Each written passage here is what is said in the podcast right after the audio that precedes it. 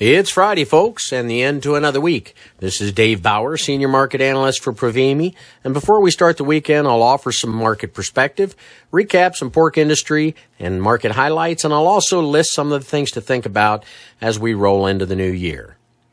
Monday's holiday extended USDA reports until this morning with new pork sales of 45,200 metric tons, primarily to Mexico, taking 30% or 13,200 metric tons, and China with 9,700 metric tons or 21% of the total.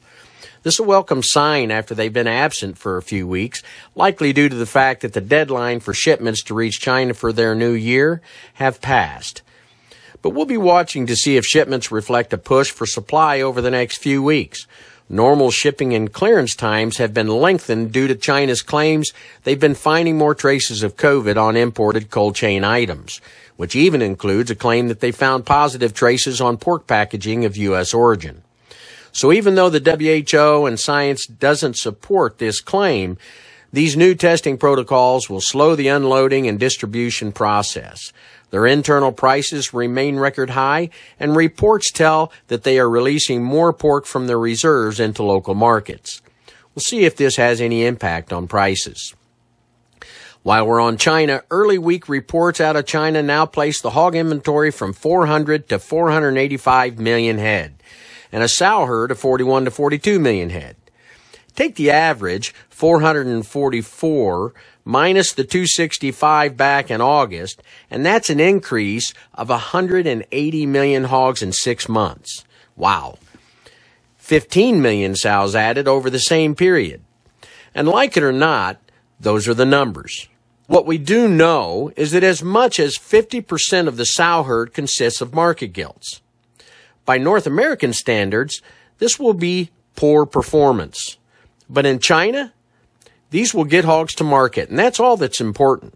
Ask yourself if we were to see U.S. market hog returns average $350 per head net profit for a year and a half straight and have the outlook for more of the same for the next couple years, well, just like it seems there's always a corn farmer that plants corn somehow before the snow melts in April, there would be those that would place new bred sows after the first six months of those profits, suggesting market hog increases by last half of the second year. Argue the timeline if you like, but the point is, we're two and a half years past the onset of ASF in China. The transformation that Chinese production is going through is colossal. The incentive to use cheap money and build to chase incredible profits even if it's just the normal 80% of the pigs that make it to market. And you can even knock that down to 70% reach market due to the use of the F2 gilts. And some say producers can pay off loans in five years. Again, argue the details, but the point is these incentives would create big herd numbers here in the U.S., and so it has as well in China. And even if only 70% of the growth reaches the market, that's 70% they didn't have two years ago. Health challenges are on the rise in China with a new ASF outbreak in the south announced just recently. And I would anticipate that the next couple years will be just as confusing as the past two have been when it comes to inventories in China. Back in the U.S., profitability has improved across the board in the U.S. with CME index values suggesting a $16 per head loss in the nearby with positive returns now projected by mid to late April. New contract highs in the June and July contracts this week have really helped to improve the outlook for the balance of the year. And based on this week's rally, the 12 month monthly average return has now climbed up to $6.50 per head positive from a break even average just a few weeks ago.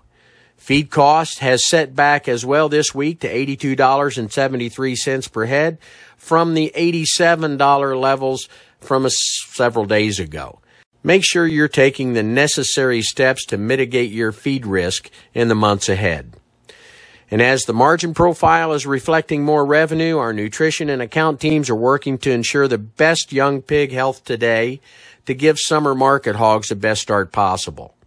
So as a producer, Strive to learn just where the most effective places are to make adjustments in pursuit of higher efficiencies and profits. So lean on your trusted advisors today to help you think through the best scenarios for your system for tomorrow. These continue to be very unusual times and it will pay dividends to be proactive. At Provimi, we strive to give you the information you need to run a more precise pork system. And if you have questions regarding today's podcast or on the markets in general, reach out to me by clicking on the Ask Dave button on your Feedstuffs Precision Pork Podcast landing page. In times like these, it's best to remember success is a journey, not a destination. So make sure you're planning your journey today to help ensure tomorrow's success.